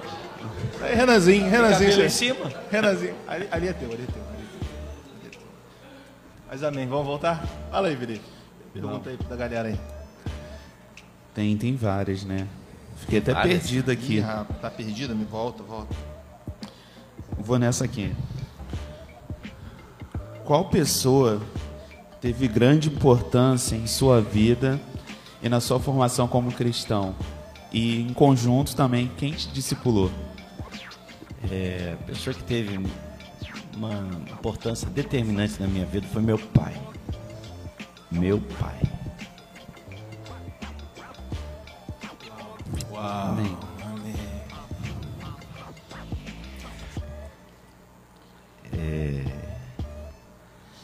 É o homem que me, me fez homem, me fez responsável, me fez uma pessoa que trabalha, me fez ser uma pessoa é, de família. E meu pai não tinha toda a plenitude é, de virtude, mas meu pai tinha uma, uma postura, sempre teve uma postura de, de proteção sobre a sua casa. E todas essas imagens, né, foram sendo transmitidas a mim. Meu pai não era muito de conversar, mas meu pai ele trazia exemplo. Meu pai era muito era muito habilidoso. E uma vez meu pai escreveu um acróstico. Você sabe o que é isso? É, bom, vamos fazer, escrever um texto para facilitar, né? Escrever uma- um, um texto, ia falar de novo acróstico, mas enfim, deixa lá, é, com os nomes é, dos filhos, né? E muitas vezes, né, alguém, alguns aqui são pais, aquilo que você está falando, nenhuma palavra que sai da nossa boca é vazia. Amém. É, nós somos criados à imagem e semelhança de Deus. Então toda palavra que sai da boca de Deus, ela tem um poder de gerar, de criar. E, e, meu pai, nesse, nesse acróstico, ele foi escrevendo sobre características de cada um dos filhos, né? Ah, meu, tenho um irmão mais velho, George, ele é o primogênito, né? E, enfim. Quem não sabe, acróstico é aquilo ali. É isso aí, é, valeu. E, e, meu pai tinha uma caligrafia fantástica. Já viu aquelas caligrafia de diploma? Uhum. Desse, nesse nível. É, e o meu pai escreveu sobre mim. Renan é um crânio. É, até escreveu crânio. Né? É, e, e meu pai, ele acho que transferiu para mim muitas características daquilo que eu sou. Uhum. É, tudo aquilo que é difícil para mim é, é desafio. Eu nunca olho como algo intransponível, sim como desafio. Então, eu sou do tempo que as coisas quebradas são consertadas e não jogadas fora. Eu acho que isso me ajudou um pouquinho até a lidar com pessoas, né? Tem sempre uma graça de Deus em nós para sermos instrumentos de Deus na vida de pessoas. Então, primeira pessoa foi meu pai. Segundo foi meu primeiro e único pastor na minha história cristã, que foi o pastor Zefanias dos Santos Lima. Foi o pastor que me batizou, foi o pastor que me consagrou como diácono, como presbítero, foi o pastor que me casou, foi o pastor que batizou os meus filhos, foi o pastor que impôs as mãos sobre mim quando eu fui é, consagrado a pastor. Então, foi um homem que teve uma influência muito grande, muito grande na minha vida. Meu pai estava comigo no dia do meu batismo, né? É, é, enfim, então esses dois homens foram assim significativos. Amém. Claro que vai se, se somando a outros né, ao longo da sua história, mas para não alongar. Amém. Se for buscar o acróstico ali, vem um acróstico em espanhol, né?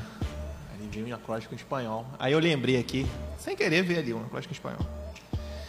Sobre quaresma. Mas eu lembrei de uma história aqui, acho que algumas pessoas já conhecem, daquele. Eh, de um evento que você foi e tinha uns espanhóis lá, uns argentinos. Você foi na Argentina, alguma coisa assim. A galera tava falando espanhol, cara, você não tava entendendo nada, aí você orou. Mas conta aí essa história aí. É, rapaz. Isso foi em 1993, 94. Ah, tá naquele período de avivamento muito forte na Argentina. É, a Argentina estava, de, estava debaixo de uma nuvem de graça de Deus. As pessoas estavam se convertendo no meio, no meio da rua. Elas passavam em frente das igrejas e elas caíam de joelhos, chorando. As pessoas entravam dentro da igreja chorando. Eu, eu não estou sendo aqui, é, é, sei lá, exagerado, não. Era isso que acontecia. E eu vi com os meus olhos, é, porque nesse período teve uma conferência lá em Mar del Plata, é uma ilha né, que está conectada à Argentina.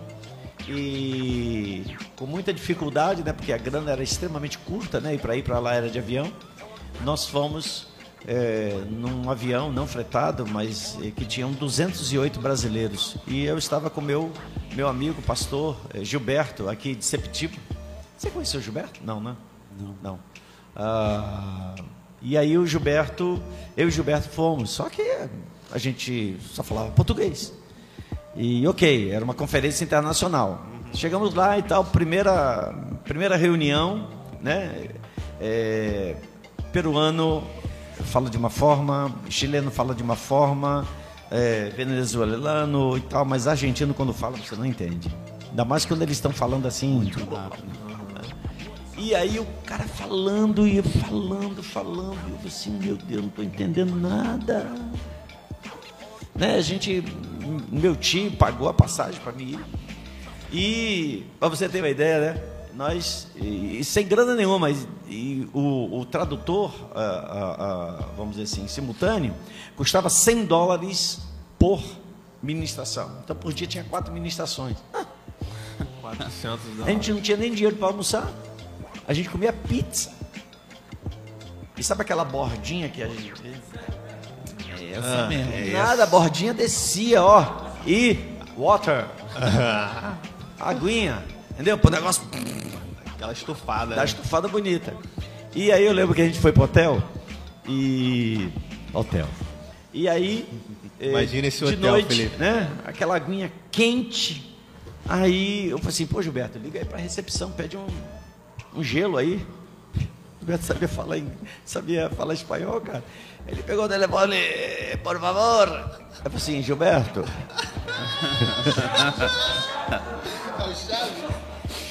um relito. Aí o homem, relito? Não sei, homem, relito. O que é relito? É relito. Aí eu falei assim, Gilberto, o cara não tá entendendo, vamos descer lá, cara. Aí chegamos lá, descemos. Assim, a gente queria. Pegou um copo d'água.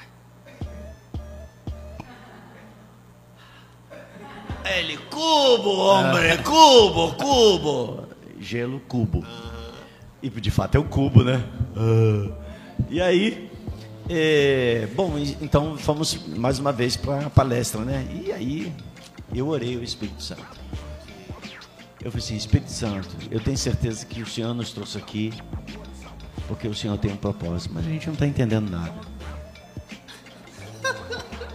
Oração sincera, né? Então eu quero te pedir, você já fez isso uma vez, lá em Pentecostes. Todos ouviam falar na sua própria língua. Dá-nos o entendimento.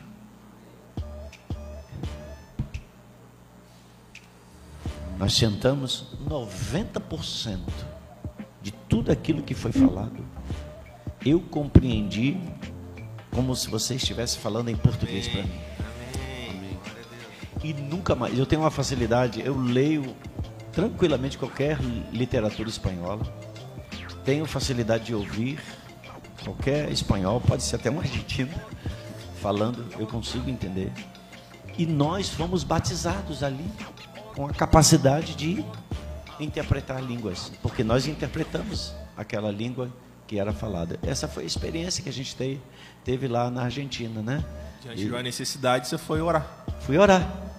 Eu falei assim, ah, perdemos tempo e tal, poxa, que chato, ah, que coisa, ah, não lamenta não, vai, busca a face do Pai, o Pai faz um, um milagre, como fez naquele, naquele dia, né? Lembra, Nema? Né? Não, Nema não foi, né? Mas ela estava lá e a gente depois foi contando a experiência. Outra, outra pergunta aí. Como identificar a unção apostólica? É, olha só, é, de vez em quando eu sou chamado para, para participar de, de algum momento onde alguém que se identifica com uma, uma graça apostólica é, e não necessariamente eu conheço, é como se fosse, não é bem assim, mas eu como se fosse uma banca examinadora. Né? Tipo assim, eu quero bater um papo contigo, quero te conhecer, quais suas, a sua, sua história de vida e tal. Enfim, quem é você?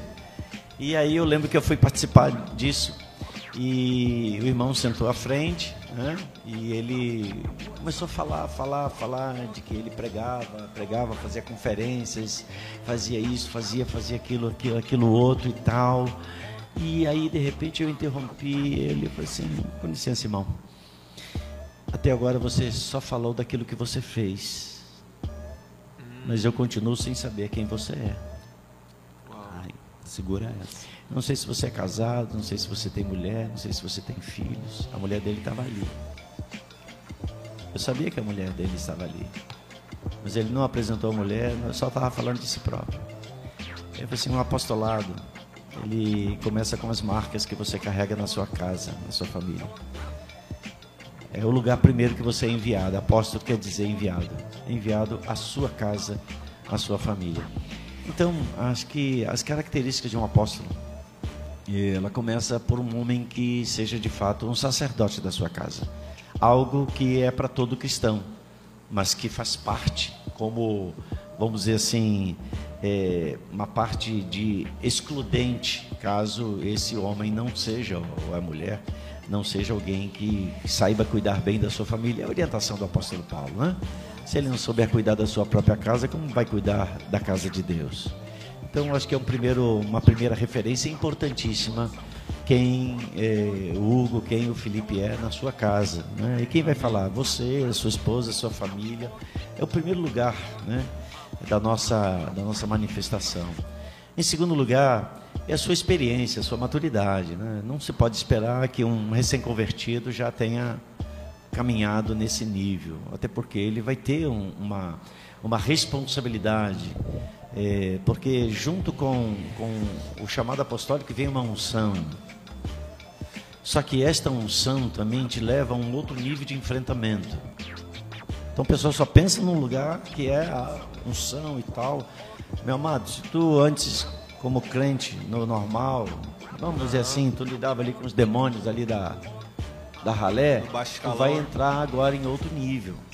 Entendeu? E você tem lutas espirituais elevadíssimas. Daí porque a sua dependência de Deus precisa não aumentar, tem que ser alta já, porque senão você não entra nessa nesse ambiente. Você vai ser esmagado, né? Porque a unção abençoa, mas a unção também esmaga. Entendeu? A unção também esmaga se você não tiver estrutura. E aí, a estrutura espiritual, né, para essa esse suporte. Então, eu diria como uma Oi? Não entendi. É, é, eu estou falando sobre essa estrutura, primeiro, de maturidade, né? uma caminhada razoável com Jesus, conheça a palavra, enfim. É, e o chamado.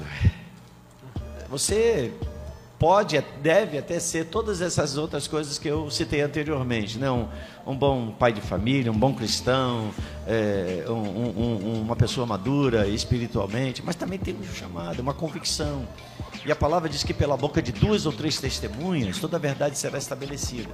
Por mais que eu saiba quem eu sou, mas eu não sou aquilo que eu eu não sou para você, eu quero dizer isso. Eu não sou para você aquilo que eu digo. Você precisa ver em mim aquilo que eu digo que eu sou. Okay. Se você não ver em mim que eu sou um apóstolo, eu não sou apóstolo para você. Ponto final. Porque a gente precisa transferir aquilo que a gente é e não dizer que a gente é para que as pessoas possam aceitar. A gente precisa viver o eu sou. É... O que, que você falou? Ah, sim. Uh, eu ouvi isso de um apóstolo que é considerado um homem com já uma caminhada bem longa, bem longa, mas é, eu não vou dizer que isso seja uma coisa assim é, Padrão, né? fundamentada em todas as questões bíblicas. É, mas ele falou que um apóstolo ele se identifica também como alguém que teve encontros com Jesus. Né? Eu nunca encontrei Jesus como estou encontrando vocês aqui, claro, uhum. em carne. Mas eu já vi Jesus pelo menos três vezes. Né? E a última vez, antes da unção de Renan como apóstolo, eu e Renan estávamos sentados e Jesus sentou do nosso lado. É. Tu lembra disso, Renan? É, Jesus sentou do nosso lado e botou as mãos assim no, na coxa dele, né? Apoiou as mãos e eu primeiro notei que a, a, a, o vento começou a soprar naquele lugar e parecia que era noite, mas se fez dia. E ele sentou e eu notei uma presença do meu lado, mas eu estava com temor de olhar, porque eu sabia que aquela presença não era algo que me trazia medo, mas que me trazia temor. E eu sabia que era a presença de Deus, Jesus, no caso. E eu olhei assim, sabe aquela olhada de rabo de olho? Eu olhei e vi as marcas, o furo nas mãos de Jesus. E eu virei para Renan e falei assim: Renan, Jesus sentou aqui do nosso lado. Aí Renan assim, pergunta para ele quando é que ele vai voltar. que spoiler. E aí ele me respondeu. Ele começou a dizer, Lucas capítulo aí, né? me cutucou, eu estava dormindo, acordei. Hum. É. E uma, uma outra vez eu. É. Se vira, já tem o um livro aí, né? Uma outra vez eu estava num lugar e eu olhava e via um cemitério. Olha só. Que, que sonho legal, né? Você vê um cemitério. E naquele cemitério, é, você, né, um lugar de morte, de repente olha assim no céu, eu vejo um cavalo voando, mas sem asa, tá gente? Um cavalo voando e ah, uma, um, um, como se fosse um lençol é, sobre o cavalo vermelho, o cavalo branco, o lençol vermelho. E o lençol parecia que ele tinha, tinha vida. E sobre ele, um homem, Jesus roupas brancas, e olhava, a face não conseguia ver, mas os seus cabelos brancos, brancos, a roupa branca. E é claro que eu vi que era Jesus. E ele. De repente, cemitério, estou em frente ao cemitério. Ele entrou dentro do cemitério. Eu falei assim, ih, deu ruim. Caiu, faltou combustível. Dentro do cemitério. De repente, era muito demônio. Saindo de dentro do cemitério. O pessoal tomou um susto. Ah, Sabe aquele deu um chamado pulo. barata voa? Ellen deu um pulo. Falou do demônio e fez. O pessoal quase pulou aqui da cadeira. Prova- provavelmente essa câmera pegou a Ellen. pulou. Vai virar, Mas vai saía virar pra meme. tudo quanto é lugar, cara. Sim, apavorado, sabe, em pânico, né? Sabe aquele chamado barata voa, né? Que É. Ellen que diz essa, essa expressão. E aí Jesus sai por último e ele ria, ele ria, ele ria, ele ria, ele quá, quá, quá. Aí quando eu vi aquilo e, e dava pra ver o pânico presente nos demônios, eu comecei a rir, eu quá, quá, quá. Tô dormindo. Eu acordo rindo. Rindo. Eu acordo rindo e sacudo Nelma. Eu falei assim, não tá vendo, não? Ela estava dormindo. Né? Então, essa foi uma segunda vez. Ah, teve uma terceira vez. ah, essa foi a voz dele, né? Eu estava com Nelma num lugar, num monte alto, estava vendo um- uma partida de futebol em cima do morro, olha só. E era Brasil e Japão. E de repente começou uma nuvem negra vir né, sobre o lugar. E eu falei assim, caramba, vai, vai um temporal, uma chuva. E a gente começou a correr, descendo o monte, né? Mas nisso que nós corremos, a nuvem veio mais rápida, né? E a nuvem veio e nos envolveu, e a gente não conseguiu ver mais nada. E nos deu um, um, um, um pânico, um medo, né? Porque a gente não estava conseguindo enxergar nada. E de repente, no meio daquela nuvem, eu vi, eu vi uma voz, e até hoje eu guardo, né? Porque quando Deus fala contigo, tu nunca mais esquece. Ah, se meu povo soubesse o que eu estou para fazer. Amém. É por aí, vamos lá. Amém. Tem uma pergunta boa que, é o seguinte: a gente transicionou nossa nossa visão, nossa mentalidade, nossa execução sobre o discipulado, né? Aonde você tinha um discipulador, a ele você recorria e hoje você tem ah, o corpo de Cristo para te discipular. Exato. O apóstolo tem discipulador? Olha, eu quando a gente chega num, num tempo desse, é, eu, eu tenho uma, eu posso dizer que eu tenho a grata é, é, alegria de ter pessoas, homens de Deus, apóstolos, a quem eu posso sentar e falar sobre o Renan. né? Então eu tenho pelo menos uns três homens que eu reputo como pessoas assim extremamente sábias. Ah, um deles é Ralph Elaya, que alguns aqui conhecem. Outro é Joaquim José, que é um apóstolo também. E aquele que de fato foi o que me reconheceu no apostolado foi o apóstolo Léo Oliveira. né? Então é esses três, eu diria que são aquelas pessoas que mais a gente troca. E é claro, eu faço parte de um presbitério, né, aqui no Rio de Janeiro. É, é composto de sete, oito apóstolos e apóstolas também. E a gente tem reunião mensais e ali o coro canta. Se alguém tiver que meter o dedo e falar, e fala. E todo mundo está feliz, está tranquilo, porque nós estamos ali como iguais, né? Então, você precisa de pessoas também maduras, nós precisamos de pessoas maduras que falem a nós e a gente tem a maturidade para ouvir, né? E ser um instrumento de Deus, porque às vezes existem crises entre, né? Nessa última reunião a gente estava lá com dois apóstolos, uma crise entre eles. E eles, depois da morte do, do apóstolo Marco Antônio, resolveram me escolher como sendo o, o- o- como é que chama? O facilitador do, do encontro, né? Então fica todo mundo esperando o que, que o apóstolo Renan vai falar e tal. E tinha dois apóstolos ali tal, numa, numa rinha. Eu falei assim, vamos resolver isso hoje. Não, de- depois nós vamos conversar, depois nada, vai ser hoje aqui, ao vivo e a cores. Aí, pá, é uma benção. E resolveu lá a situação. Resolve, claro. Minha mãe tá aí como testemunha.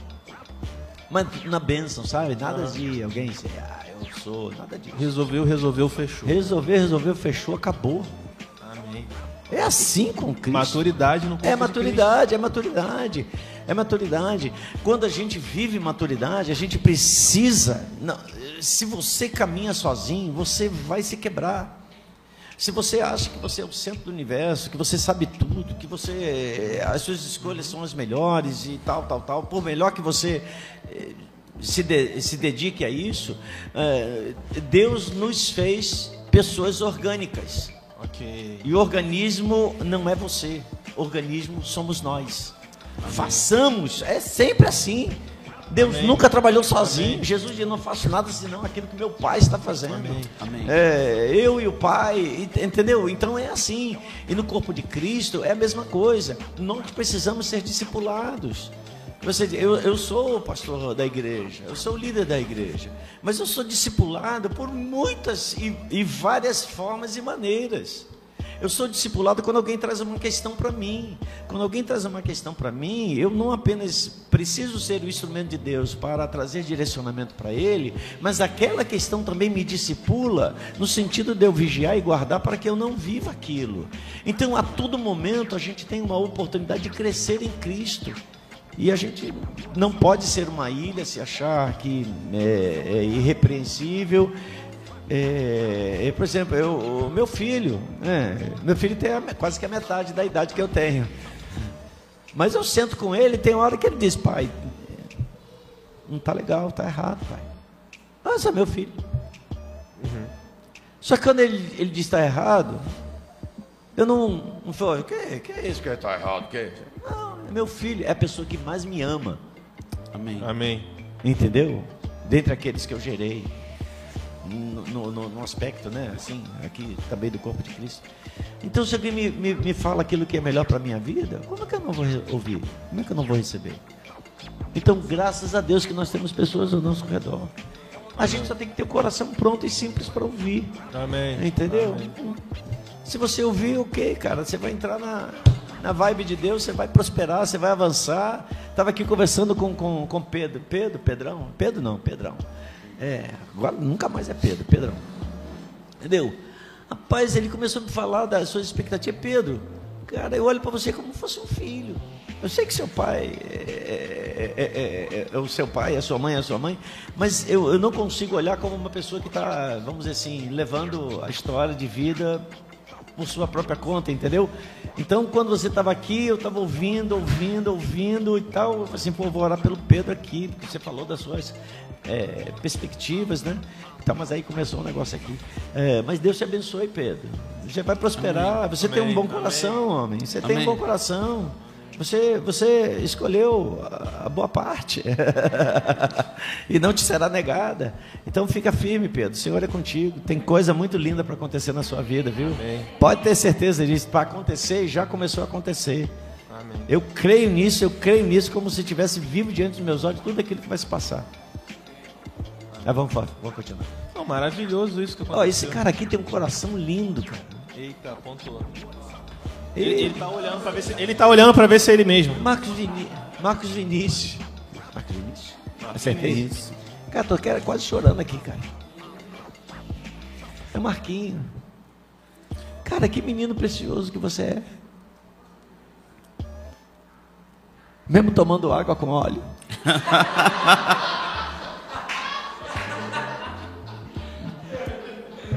vou, vou baixar a cortina para não. Mas se, se teve, teve alguns que riram é porque sabe o que que é, né? Cara, gente, é preciosíssimo esse menino, cara. Desculpa, eu tô falando menino, não tô diminuindo você, viu? Você é um filho pra mim. É isso aí. Também tem, Felipe. A gente precisa fechar. O horário tá, tá rugindo. É mesmo, é? Rapaz, olha, voou É, aí. voa, aqui voa. Tinha várias, né? Não, mas não tem jeito. Pegam aí para fechar para ir a última. Só uma só. Fechou, Mas ele vai. Fe- Fecha bonito, hein, Felipe? Fecha bonito, hein? Sem pressão. tá- Jogou uma responsabilidade, né? Calma aí, tô vendo minha esposa digitando. Vai mandar alguma coisa? Vai. Então é agora, né? Ela mandando pra você, é? É, porque ela manda aqui, ó. Ajuda, ela ajuda. Que ela Mulher é tá sensível, hein, demorando cara? muito, hein? Ah, tá. Amém. É, porque quem Tem comanda são perguntas? elas. Ah, as perguntas são só aqui. Isso, isso, isso. Ela pega a pergunta. Lá. Calma, calma. 30 segundos para mandar pergunta. 40. E falando sobre Guilherme vai 40 perguntar ali, milhões. por que o Andrés Isso. escorregou? Essa é maravilhosa, ó. Isso. Mete essa é boa, é. Isso, a palavra sobre as 40 milhões de sementes Eita. e uma palavra que define o Ministério Apostólico Terra Fértil. É essa? É, essa é boa. Eu vi essa lá. Ok. Ah, tem muita galera nova aqui que talvez não, não saiba. Eu vou rapidamente fazer um- uma, uma condensação. Ah, nós nos reunimos aqui eh, ainda. Né? Ah, aqui cabia umas 120 pessoas. Ficava cheio isso aqui. Aquela parte ali do fundo tem uma, uma subidinha. Ali era, era o púlpito, né? a plataforma. Ah, as pessoas chegavam para o culto. Ali o fundo era o meu gabinete. Para lá, eu nem lembro mais como é que era. Ah, sim, é ali mesmo. O fundo era o meu gabinete. E aí depois mudei para cá, um cantinho que tinha aqui, que hoje então é a igreja. E o que, que foi não? E aí, não, tô zoando. A Nelma tá. Tá. Tá sim. E, e aí eu tive uma visão e eu estava ministrando aqui na igreja e de repente eu olhava lá no fundo, eh, tinham duas mulheres sentadas e elas estavam com aqueles panos, né, da, da, da, da- Oriente Médio? isso, Turbante. Umbanda, da Umbanda. É burca? É, isso, não, não burca não, aquele pano de consagração de Umbanda. Ah, tá. É, A ela. Vamos lá, vamos lá, vamos lá. Um e aí cabeça, eram, né? eram, eram, eram duas pessoas que eu percebia que enquanto eu estava ministrando estavam me resistindo. No mundo espiritual você percebe. E aí eu eu vi assim, ah, não vou deixar dois demônios aqui me, me de- de- dando mole aqui. E eu fui em direção a elas, né, numa ação de repreender aqueles demônios. E quando eu me aproximei delas, elas simplesmente isso desapareceram. Desapareceram, eu voltei para a plataforma aqui, aqui exatamente nesse lugar, esse piso que você está aqui, esse piso aqui no meio vermelho, porque era onde as pessoas passavam, né, o meio, né, e aqui era a cadeira de um lado e do outro. E nisso eu olho de novamente para o fundo, novamente para o fundo. E quando eu olho para o fundo, eu vejo tudo azulado, azulado, azulado. Um azul que eu nunca vi na minha vida. Um azul, e não sei. Daí porque quem conhece um pouquinho de Terra Fértil sabe que a gente, dentre essas cores, a cor é azul. E aí eu olhei e eu comecei a observar que haviam várias cabecinhas aparecendo. Só assim, a ponta da cabeça. E era uma miríade de anjos. E era tantos anjos que eles é, entravam, é são seres espirituais, é como se entrassem um, no um dentro do outro para caber dentro desse fundo. Só que à frente deles viam dois é, é, é, bem altos, né, que eles vinham, a cabeça deles quase que raspava nesse, nesse teto. Eles eram muito mais altos, ou seja, está falando de hierarquia espiritual. E atrás deles outros mais, um pouco menores e esses últimos, né, menorzinhos. E ele vinha, ele trazia na sua, no, no seu, no seu peito pendurado uma sacola, uma alforge, né? Talvez a palavra melhor seja é, seja esta, uma alforge que os, os plantadores usam, né? Porque eles levavam a semente dentro do alforge e à medida que iam no campo iam jogando a semente no lugar do campo arado. E ele vem caminhando em minha direção e quando ele vem caminhando em, di- em minha direção, um deles pega essa a, a mão, enche a mão com, com sementes e vira-se para mim e diz assim: A tua fertilidade é de 40 milhões de sementes. É. Ah, depois disso sumiu. Então, quando alguém aqui ouve falar sobre 40 milhões de sementes, é baseado nessa fala, é, nessa aparição, nessa visão que o Senhor nos deu. Foi logo depois que nós nos passamos a identificar como terra fértil, que é uma, uma contraposição profética ao nome do bairro onde nós estamos, que é em Oaíba, que é uma palavra indígena que significa terra que não produz. E aí o Senhor diz: em lugar de terra que não produz, eu digo que é terra fértil. Amém. Amém. Amém. Então essa é a proclamação, né? Amém. Por isso que em toda a Bíblia você vai ver sempre Deus trocando nomes. Porque aquilo que o homem diz é aquilo que Deus diz. né? Quando os Daniel e seus amigos são levados para a Babilônia, o que, que a Babilônia faz? Troca seus nomes. Troca o nome deles, né? Dá o nome deles o nome dos deuses. Então você vê como a Satanás ele copia a estratégia. É, então, depois disso a gente né, desenvolveu né, essa esse, essa expressão, né? Somos uma igreja família, vivendo o amor de Cristo, alcançando o próximo e fazendo discípulos. Amém. É isso aí. E uma palavra para a juventude? E uma palavra para a juventude Pra para a gente fechar. fechar. Uma palavra para a juventude, gente. Vocês é, é, são uma geração privilegiada, porque vocês têm tudo isso que vocês estão tendo, por exemplo, aqui agora. A minha geração não teve. A minha geração foi uma geração enclausurada, uma geração com muitas limitações. E é, quando a gente, né, os sêniores se reúne, é, a gente comenta entre nós, nós somos sobreviventes. É, nós sobrevivemos à nossa geração. E o meu desejo é que vocês é, estejam muito atentos à voz do Espírito de Deus para esse tempo, para essa geração. Não percam o tempo da sua oportunidade. Não percam o tempo da visitação do Espírito de Deus sobre vocês. Não sei quanto tempo ainda nós temos eu, sobre a face da terra. Eu creio que Jesus realmente está às portas. Creio nisso de todo o meu coração. Vejo as realidades, sejam naturais, sejam espirituais, que apontam para isso como nunca antes. Eu sei que você pode pensar assim, ah, mas há dois mil anos que já está escrito, né? Paulo já dizia que ele vem em breve. Ah, esse que vem sem demora, né? Enfim, parece que dois mil anos, então que demora essa? Mas um dia para o Senhor é como mil anos, mil anos é como um dia. Então vamos pensar que então esses dois mil anos são como dois dias. Só passaram dois dias, muito pouco tempo. E se lá no derramar do Espírito foram os últimos dias, imaginem que tempos são esses, dois, dois mil anos depois. Certamente que são mais últimos do que aqueles que foram declarados últimos há dois mil anos atrás. Então, mergulhe em Cristo, sirva a Jesus, tenha uma vida santa diante do Senhor, ah, não se deixe pressionar eh, pelas questões afetivas. Ah, Deus tem o melhor para você. Saiba esperar em Deus, confiar em Deus, sirva ao Senhor, mergulhe nas coisas de Deus, mergulha na juventude incendiada, se envolva nesse lugar, se envolva nessa prática, frequente os cultos, ouça a palavra, vê, viva uma vida de oração, tenha amigos de oração e você vai ver que tudo que você precisar, você terá. Amém. Você terá. Eu sou, as pessoas pe- eh, já me perguntaram assim, apóstolo, você é uma pessoa bem sucedida? Eu assim, eu sou muito bem sucedido.